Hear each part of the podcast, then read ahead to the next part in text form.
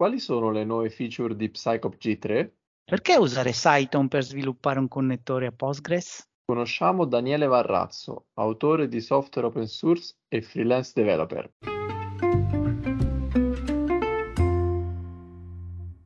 Ciao Marco! Ciao Cesare! Che abbiamo oggi? Chi mi hai portato di bello? Guarda, ti ho portato un super ospite, un grandissimo pythonista. Ma chi è? Brett Cannon? No, di più, di più. È qui con noi Daniele Varrazza, autore di open source software e freelance developer. Benvenuto Daniele. E ciao, grazie, grazie per avermi qui. grazie a te, per noi ovviamente è un grande onore e per i pochi che non ti conoscono, puoi raccontare chi sei e perché sei un Pythonista? Uh, chi sono? Boh, sono, sono apparso, sono nato e per strada ho incontrato il Python cosa che è successa tanto tempo fa ormai. E, um, mi è sempre piaciuto il free software, um, proprio come grande idea, come idea fantastica, mm-hmm. per cui um, mi è piaciuta l'idea di uh, contribuire a qualcosa appena, ave, uh, appena trovato un problema. E uno dei primi problemi che ho trovato è stato interfacciare Python con Postgres e dopo tanti anni sto ancora risolvendo questo problema. Quindi ho mh, contribuito a, a PsychoPG da, da, molto tempo, da quando PsychoPG 2 è cominciato a uscire dalla versione alfa e, e ho svecchiato il programma anche tirando fuori una versione 3 che è stata rilasciata l'anno scorso e che ha provato a riempire il gap che nel frattempo si era creato e quindi a vedere di usare le nuove feature di, di, di Python eh, che erano nate dopo Psychology 2 e che era troppo difficile inserire. Quindi la mitica riscrittura, il mitico rischio di uh, un progetto senza fine, il mm-hmm. Second System Syndrome, eh, che per fortuna è stato evitato, quindi PsychoPG 3 è stato rilasciato già da un annetto, funziona bene per fortuna. E, e, per chi, e, per chi, non era a, al PyCon a Firenze e quindi non, non, ha seguito il tuo keynote, vuoi raccontare quali sono le feature principali di Psychop G3 rispetto al 2 su cui hai lavorato tu o in generale del, delle nuove funzionalità? Sì, um, la codebase del 2 era vecchiotta, nel senso che sì, è, è, è, è compatibile con i Python moderni, ma si vede che è una cosa nata per Python 2.2, 2.3 o qualcosa del genere. Uh-huh. E tante cose non erano inseribili così come, così come erano. Uh, la più importante è l'asincrono, soprattutto perché in Python 3 già da tante versioni l'asincrono ormai è una realtà. Tante persone vogliono scrivere programmi asincroni, asincroni e interfacciarsi con, uh, uh, mantenendo uno stack asincrono. E, e poi PsychoPG 2 lo era, lo era già, ma non, non era async.io, quindi non c'erano le keyword async await, ma si dovevano fare cose in una maniera che non era standard e quindi restava un po' un collo di bottiglia. Uh, altra cosa molto interessante è stato come Python è evoluto da essere uh, un puro duck typing a uh, abbracciare sempre di più un sistema dei tipi più statico. E, um, quindi PsychoPG non solo è tipizzato come sua code base nelle funzioni che offre, ma offre un po' di caratteristiche che aiutano a scrivere programmi tipati dall'inizio alla fine. Uh, quindi tu puoi definire che la tua funzione, l... puoi fare una query per esempio dove tu dichiari che i risultati saranno oggetti di una tua classe, saranno oggetti di tipo persona piuttosto che record che hanno un nome, un cognome un indirizzo. Quindi già dall'uscita di una query si può avere un oggetto che si può, um, si può usare nel sistema dei tipi del resto del programma, si integra bene. E probabilmente la cosa è nata dalla... Entrambe queste feature sono particolarmente utili per esempio in, uh, in cose tipo FastAPI e Pydantic, per cui eh, probabilmente, probabilmente, questo è successo perché stavo sviluppando programmi Fast API mentre mm. scrivevo PsychoPG e quindi pensavo ok ma questa cosa come si potrebbe fare meglio e quindi interfaccia con Pydantic generare oggetti direttamente di tipo Pydantic ma anche di altri uh, di altri framework non sarebbe un problema, eh, interfacciarsi con un sistema che è asincrono da testa a piedi. Eh, volevo che la gente potesse usare Postgres in questo ambiente e quindi ho pensato a queste direzioni per PsychoPG 3. Quindi se, eh, se su PsychoPG 3 io faccio, provo a fare un esempio semplice per capire, eh, se faccio una query di puro select e dichiaro che il risultato è per esempio una lista di oggetti person no? o user, a quel punto il vantaggio è che non mi devo poi pensare a ricostruire l'oggetto, ma ho già il risultato tipizzato, oppure c'è anche una validazione di campi, mandatori e così via? Uh, diciamo che PsychoPG quello che ci mette di suo è la flessibilità di manipolare i dati appena usciti da, Uh, da Postgres e prima di restituirli al programma e di metterci un bel po' di manipolazioni che ci si possono fare dentro. Uh, quindi tu puoi avere la tua query, puoi avere semplicemente restituisce, uh, restituirà campi nome, cognome, indirizzo per la tua persona e, e poi puoi dichiarare che vuoi che generi istanze di una classe persona Uh-huh. Poi sta un po' alla persona fare una seconda validazione per sapere se questi dati Python gli vanno bene. Allora, per esempio, ho nominato Pydantic perché Pydantic è proprio uno di questi sistemi per cui se tu hai dichiarato che quella era una stringa e gli passi un nulla, non va bene. Uh, se quella deve essere una data, non può ricevere un numero. Quindi uh-huh. Pydantic farà un controllo a runtime. Quindi a questo punto ci si può Uh, le cose si rompono molto presto. La cosa buona uh, si, uh, si, c'è un errore, un errore grosso, ben visibile molto presto.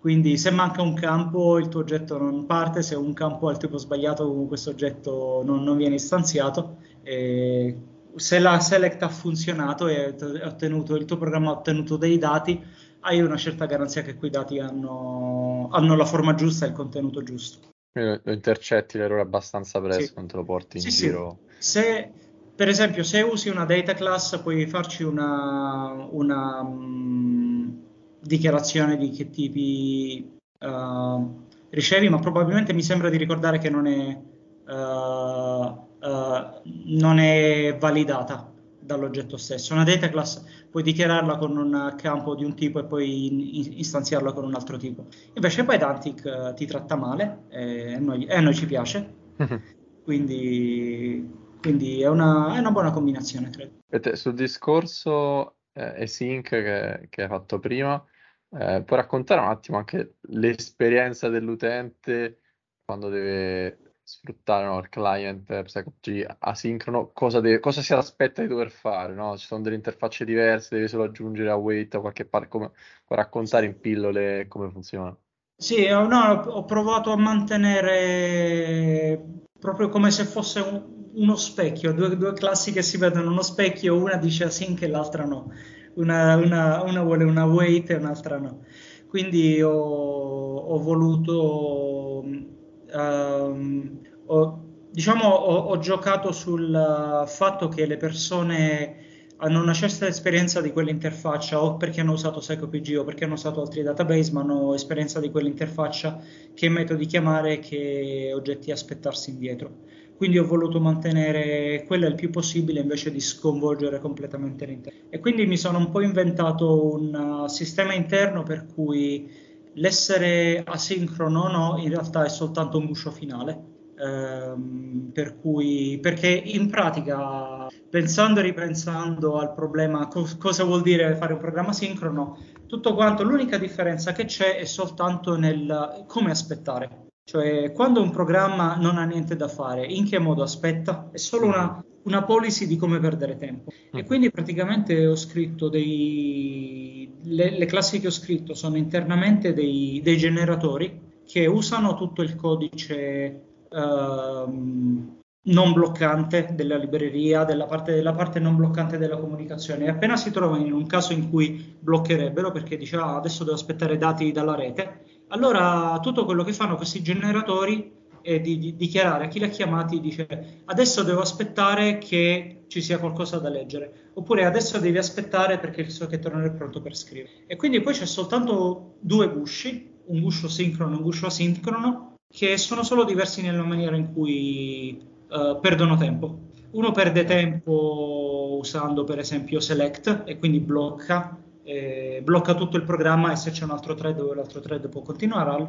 L'altro invece mette il suo uh, questo file descriptor nel loop e permette agli altri oggetti nel file descriptor uh, nel, nello stesso loop di, di, di girare. Quindi probabilmente ci sarà un 90% di codice che è comune, soltanto un 10% di superficie e questo codice di superficie ho provato il più possibile a tenerlo uguale. Quindi sarà invece di cursor, cursor.execute ci sarà await cursor.execute, invece di with connect ci sarà async with connect mm-hmm. e il resto è tutto come ci si aspetta. Questa è l'idea. E nel passaggio alla versione 3 di PsychopG ci sono stati anche interventi sulle performance e le prestazioni o lì più o meno aspettate qualcosa di confrontabile? Eh, diciamo che raggiungere le performance di SecPG 2 non è stato facile e, e anche res- raggiungere le performance di un'altra libreria che uh, è AsyncPG uh, è stato molto difficile. Tanto per dire, Um, esiste un'altra libreria per parlare tra Python e Postgres che si chiama SyncPG, molto molto opinionata, estremamente veloce, e... però così diversa da, da questa struttura uh, di, uh, appunto di questa interfaccia ben conosciuta uh, che praticamente è impossibile da usare in un programma già esistente. L'unica cosa da fare è scrivere un programma da zero. Se si scrive un programma da zero, certo, puoi usare questa interfaccia e, e va bene. Ed è estremamente veloce perché molto, fa molte poche trasformazioni. Invece di essere uh, provare a, ad avere un, dare un aspetto riconoscibile um, all'utente, eh, si mette proprio nel flusso della comunicazione tra Python e Postgres come una macchina da Formula 1, solo che appunto è un po' difficile da guidare. E, ehm, e come, si, come, si, misurano le performance di un connettore come, come PsychopG o, o altri? Cioè, ci sono dei benchmark che, sì, che eh, beh, ovviamente, ovviamente, ci sono... Mh, possiamo fare del profiling, ma non c'è una sola operazione perché dipende dalle operazioni che vuoi fare. Vuoi fare tanti insert, vuoi fare tante select, vuoi, fare, vuoi usare copy. Quindi sì, ci sono, sicuramente si possono fare performance. La cosa è un po' difficile perché mh, questi sono strati da Python al C anche al sistema operativo perché eh, poi ci sono tante le chiamate al sistema operativo dove veramente si perde tempo perché magari sono quelle che si aspetta dalla rete ehm, quindi c'è profiling e non è semplice ho trovato uno strumento molto bello non mi ricordo come si chiama credo si chiama PySpy uh, comunque c'è, c'è un, ho un articolo di blog dove, dove ne ho parlato perché l'ho usato ed è molto bello um, è, un, è un profiler campione. Quindi praticamente lui ferma il tuo programma, non lo so, 100 volte al secondo e si chiede dov'è. Eh, nello stack che può essere, lo stack completo, da Python alle librerie C alla, alle, alle syscall del sistema operativo e quindi ti fa vedere il tuo programma cosa, cosa sta facendo e, e, dove sta perdendo tempo, anche se è così multilinguaggio. E, quello mi ha fatto anche capire, anche un interessante per guardare un po' gli internals di un programma che sta girando e uh, avere sorprese. Non, ci, non, mi aspettavo che una certa quantità di tempo venisse passata in quella funzione, quindi individuare uh, le, le parti calde di un programma è spesso una sorpresa sapere dove sono. Individuare dove sono e magari sono dove non te l'aspetti in C anziché in Python, magari il Python è veloce ci sta facendo una cosa stupida o stai chiamando una syscall troppe volte. Tante sorprese si scoprono, quindi è un, bel programma che ti, ti dà una visione, una visione, di quello che sta succedendo dentro molto, molto precisa. Eh, durante la tua keynote hai detto che per lo sviluppo di PsychoPG 3 hai usato Seaton. Potresti fare un, una carrellata da 10.000 piedi di, di, quali sono i casi d'uso di Seaton e che cosa fa? Sì, uh, notoriamente uno dei modi per far andare Python più veloce è di scrivere dei pezzi in C. Quindi Python C, almeno C Python, visto che è scritto in C, e il C si, si interfacciano molto bene. problema è che per scrivere questo tipo di codice, per esempio il modo con cui è scritto Seco PG2, eh, c'è da risolvere tanti problemi, nel senso cioè, prima, prima, cosa è noioso, nel senso c'è un sacco di burocrazia, c'è da creare tre o quattro strutture diverse soltanto per creare un oggetto, una classe Python, c'è, c'è tanta di quella roba da fare dietro e poi c'è da fare il ref count a mano, cioè quindi ogni volta che si ha un oggetto che viene passato da una funzione all'altra bisogna tener conto di quanti, quanti hanno un appuntatore a quell'oggetto. Se si sbaglia questa cosa o c'è un memory leak o c'è un uh, seg fault, quindi sai, tutte queste cose poco piacevoli, difficili da buggare. E Cython è un linguaggio che aiuta a fare questa cosa. E sembra Python, sembra Python coi tipi, uh, non esattamente come Cython, non, non, esattamente come MyPy, però in un certo senso è Python coi tipi, quindi puoi dire che questa, questa variabile è un intero, questa variabile è una stringa, questa variabile non lo so, è un oggetto Pinterest.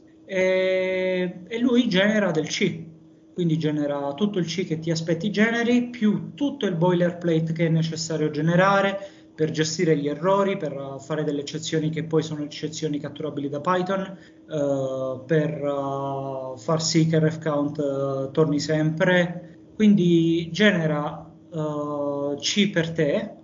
Poi la cosa interessante è che puoi anche andare a vedere che, che C ha generato e se ti interessa anche migliorare le performance perché magari è, un po' farraginoso, per esempio, non so, c'è una lista e questa lista prende oggetti Python, li ritrasforma, così diciamo non è C molto efficiente. Ci si può aggiungere qualche altro tipo in più oppure ci si può aggiungere qualche chiamata all'API di Python per cui tu puoi mano a mano migliorare e rendere praticamente questo C generato da un uh, tool buono quanto il C che tu avresti generato a mano, che per me è una, una cosa molto, molto positiva. Diciamo. Ho, ho, la mia opinione di cosa voglio scrivere e mi fa piacere che questo tool non si, non si frapponga. E quindi i casi di uso sono praticamente entrambi li ho, li ho dovuti usare in PsychoPG3 perché uno è quello di interfacciarsi con librerie C esistenti perché PsychoPG usa la libreria C di, di Postgres, la libreria Py, uh, client di Postgres per la comunicazione di rete e un'altra è per andare veloce perché c'è tanta manipolazione di stringhe da fare, eh, tanto parsing per creare oggetti Python da, da, da, da stringhe C, eh, poi a scrivere nel database, eh, trasformare gli oggetti Python in, in stringhe C. Quindi tante cose che a farle in C ci si guadagna, lì è dove ci si guadagna 20 volte le performance. Quindi Cython aiuta in questi due casi di uso e lo, lo presenta con un linguaggio che è simile a Python, quindi è semplice da inserire, da magari trasformare, cominciare col trasformare una singola funzione in Cython e quindi vedere se ci sono ottimizzazioni già lì e con l'aiuto di un profiler capire cosa ottimizzare. Alla fine in un sistema come uh, PsychoPG forse il 10% o il 15% del codice che è stato ottimizzato e quello dà tutta la velocità che serve. Ottimizzarne di più sarebbe soltanto lavoro sprecato per uh, um, non, incrementi di prestazioni non misurabili. Quindi... Per, per, essere un contributor come te di, di un connettore per un database come Postgres, che competenze devi avere e se c'erano cose che già, già conoscevi oppure che hai imparato per strada, quindi Python, C o altro, che, qual è un pochettino la, la mappa delle competenze che ti sei fatto per, per questa attività? Allora, boh, questa, diciamo che questa attività in pratica mi ha accompagnato con tutta la crescita che ho fatto, perché sicuramente in tanti anni, da, da, dall'essere appena uscito dall'università all'aver lavorato per più di dieci anni in, uh, in software, ovviamente si guadagnano tante, compone- tante, tante competenze e questo progetto mi ha accompagnato un po' per tutto il percorso. Quindi io ricordo prime contribuzioni dove magari c'era un'idea fantasiosa di ah, si potrebbe fare questa cosa e lo scontro con la realtà, quindi qualcuno che ti dice no, non si può fare perché questa è la, questa è la fisica, questa è, questa è la termodinamica, non, questo non è un problema che si può risolvere. E quindi un po' imparare a capire queste, insomma, un po' un contatto con la realtà. Uh, lavorare in PsychoPG è delicato perché essendo una libreria veramente usata uh, ha mh, mm, quel fenomeno, come si chiama? Uh, la legge di Irum, per cui qualunque fenomeno osservabile diventa l'interfaccia, qualunque, qualunque fenomeno osservabile, qualcuno ha scritto un programma che si basa su quella cosa, anche se non ho documentata, se un, un accidente di implementazione è proprio capitato per caso che si, si comporti così, qualunque release che uh, prova a cambiare quella cosa ci sarà qualcuno che si lamenta.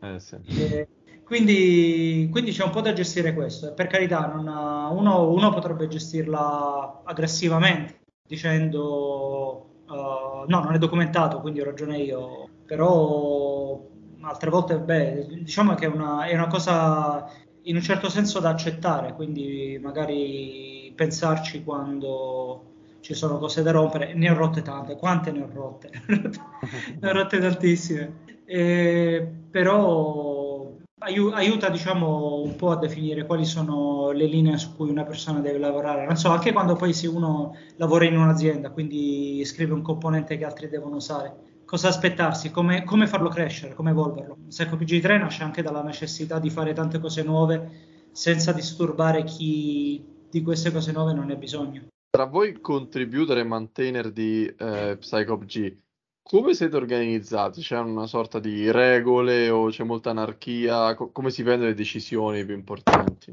Eh, diciamo che questo è un progetto piccolino, non è una cosa grande come Django o Python stessi, quindi io sono la persona che scrive la maggior parte del codice e, e, e, e che, che, diciamo quando, quando, ho un'idea non ho davvero una controparte per, uh, ah, okay. con cui scambiare. Quindi um, in Seco PG3 c'è stato, ci sono stati un paio di, contri, di, di contributori. Uh, uno è una persona che ha scritto delle feature molto importanti che, cui, con cui me la sento di scambiare opinioni.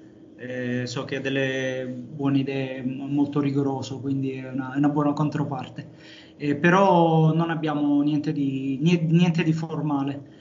Quindi quello che più che altro ricevo bug report oppure nuove idee per, um, uh, su GitHub e quindi su quello ne facciamo una, ne facciamo una chiacchierata. E, um, SecOPG2 aveva un altro autore che però um, a un certo punto ha smesso di fare Python, quindi lentamente mi ha lasciato la palla su, su quello che era il progetto quindi non dico che una... faccio tutto io, faccio tutto da solo, però non c'è qualcuno che si prenda responsabilità grandi o mm, Chiaro. che contribuisca diciamo al 50%. Ho visto che stai anche collaborando a un driver per uh, Django, per Psycho PC3. In quel caso c'è qualche aiuto o sei sempre da solo? No, in quel caso beh, sto sperando di, di, ricevere un po' di aiuto in più. Uh, ne, ne, ho, ne, ho, ricevuto un po'. Quella, diciamo, il, non so bene come funziona il progetto Django, appunto, è un progetto complesso e ha delle dinamiche molto più complesse di quello che, che il mio. Quindi, diciamo, siccome non conosco l'aspetto umano, ho detto va bene, allora faccio, faccio la parte di computer e quindi l'ho scritto il uh, driver Django nel senso che quello che ho fatto è um, ho fatto un fork di, di, di Django dove um, ho cambiato quelle parti del codice Django che ho trovato necessario cambiare, che non sono tante, e ovviamente ho aggiunto un backend che è il backend PsychoPG3 e l'ho messo in condizione di girare finché non è passata, non ha passato tutta la test suite di Django. Però a quel punto mi sono fermato lì perché quello che c'è da fare adesso è capire in quale versione questa cosa dovrebbe essere innestata. Poi ovviamente il codice sta continuando a cambiare e, e magari la maniera in cui ho cambiato quelle piccole parti di core non è la maniera giusta di, di farlo, quindi mi aspetto che, che, ci sia una review del, del mio lavoro e magari una riscrittura delle parti che le persone che conoscono meglio il progetto sanno che vanno riscritte in quel modo. E non lo so, è un po' ferma la, la cosa perché mh, ogni tanto qualcuno mi fa una merge request. uh, quello che mi piacerebbe è che questa, questo, questo backend entrasse nella, nella, nella code base di Django. E, quindi io sì, lo sto, continu- sto, continuando a mantenere, nel senso che la gente mi avverte che certe cose di Django sono cambiate, per cui adesso una cosa si in una, maniera, in una maniera diversa, io ne prendo atto e continuo a evolvere questa code base. Però penso che ci sia la necessità di un campione eh, di, di, dal, lato, dal, lato, Django che porti avanti l'integrazione. E sto sperando che succeda magari con le nuove feature, perché in realtà ci sono feature molto interessanti che rilasceremo presto per la versione 3.1 eh, che riguardano la, le performance. Quindi abbiamo, abbiamo inserito una, un nuovo modo di um, fare le query in pipeline che sta risultando estremamente, estremamente performante. Quindi magari questa potrebbe essere l'occasione giusta che suggerisci a, a, a Django di di fare questa integrazione perché forse fondamentalmente non ce n'era bisogno. Se SecOPG 2 funziona così tanto bene perché avere un SecOPG 3? eh, poi so anche che Django sta, anche Django sta evolvendo per andare in direzione di un asincrono, eh, però stanno lavorando a partire dal lato web, quindi non sono ancora arrivati all'ORM. Penso che per avere l'ORM asincrono in Django ci vorrà ancora tan- tanto tempo, però quando ci sarà, SecOPG 3 è pronto per, um, per offrire, diciamo, le, per, per, fare, per sollevare il carico, diciamo. Eh, magari è la volta buona che, che lo usano. Sì.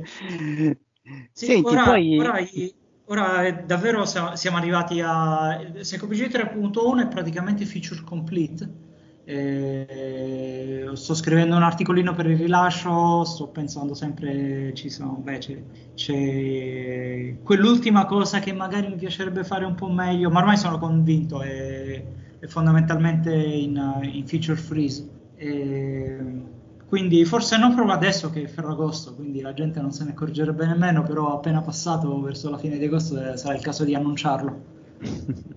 Senti, nella tua keynote hai parlato anche diffusamente della, dello, della vita dello sviluppatore di free software, del mantenitore, del manutentore di free software. e vabbè, eh, alla fine eh, c'era il messaggio in cui fondamentalmente eh, le big tech eh, usano tanto il software e ma diciamo non, non, è che diano grossi contributi.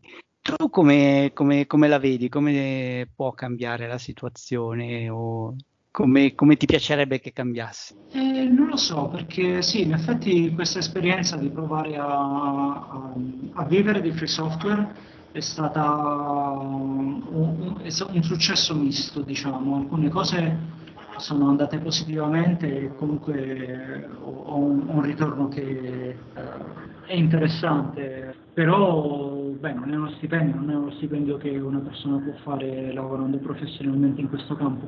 E potrebbe anche essere una questione di carattere, nel senso che io non sono una persona, non mi piace tanto chiedere. Ho sempre pensato che questo sarebbe stato un progetto interessante da fare in un gruppo di due persone dove io scrivo il codice e un'altra persona va in giro a chiedere, a chiedere i soldi. In realtà le aziende, molte aziende, se gli si fa una, una se gli, si presenta, guarda io sono, io sono, la persona, io sono l'entità che ha scritto questa cosa e che la sta mantenendo, uh, sono riconoscenti. Tante persone semplicemente non sanno a, a chi dire grazie. Quindi presentarti da loro per molti è stato semplicemente l'unica, l'unica cosa necessaria per dire vabbè sì, ti possiamo, ti possiamo, aiutare perché a noi ci interessa che questo progetto continui ad andare, andare bene. Però sì, non è, non è, non è estremamente facile, non è, non è, facile avere visibilità, um, quindi al di là di chiedere direttamente, di scrivere articoli, non è che ci sia davvero, che, che abbia avuto in mente uh, modi di fare per sfondare e fare, fare, chissà cosa. Quindi non lo so, sto un po' pensando di tornare alla, um, alla modalità di avere un, un, misto di lavoro professionale per cui si viene pagati da un cliente e un misto di contributi free software che uh, sono la cosa che mi, so, mi, uh, mi fa piacere, a cui mi fa piacere contribuire. Chiarissimo. Ah, dato che il nostro tempo sta per finire, puoi raccontare, Daniele, a chi, eh, chi vuole seguirti, vuole restare aggiornato, cioè parlando di un blog o se usi altri social, come può seguirti online? Uh, ma in questo periodo per lo più sto usando Twitter per brevi messaggi e um, il, mio, il, mio, blog è un po' silenzioso perché ogni tanto comincio a scrivere articoli, poi comincio a parlare troppo e non riesco a chiuderli. Quindi, quindi in realtà um, probabilmente seguire, seguire, le notizie di, uh, di uh, sulla, sul sito di SecoPG, seguire il GitHub dove man mano che mi vengono idee le apro in ticket, per cui do la possibilità di avere una conversazione per, per, chi, vuole, per chi, vuole, averla. Uh, per il resto non uso tantissimo altri social, um, ho i classici LinkedIn, ma non, um, non, non, sono, uh, non, sono, estremamente attivo, più che altro do notizia di cose e poi scrivo di più altrove. Chiarissimo. Grazie ancora Daniele. È stato veramente un piacere averti qua e alla prossima. Ciao. Mm, grazie tante, a presto. Ciao, ciao, ciao.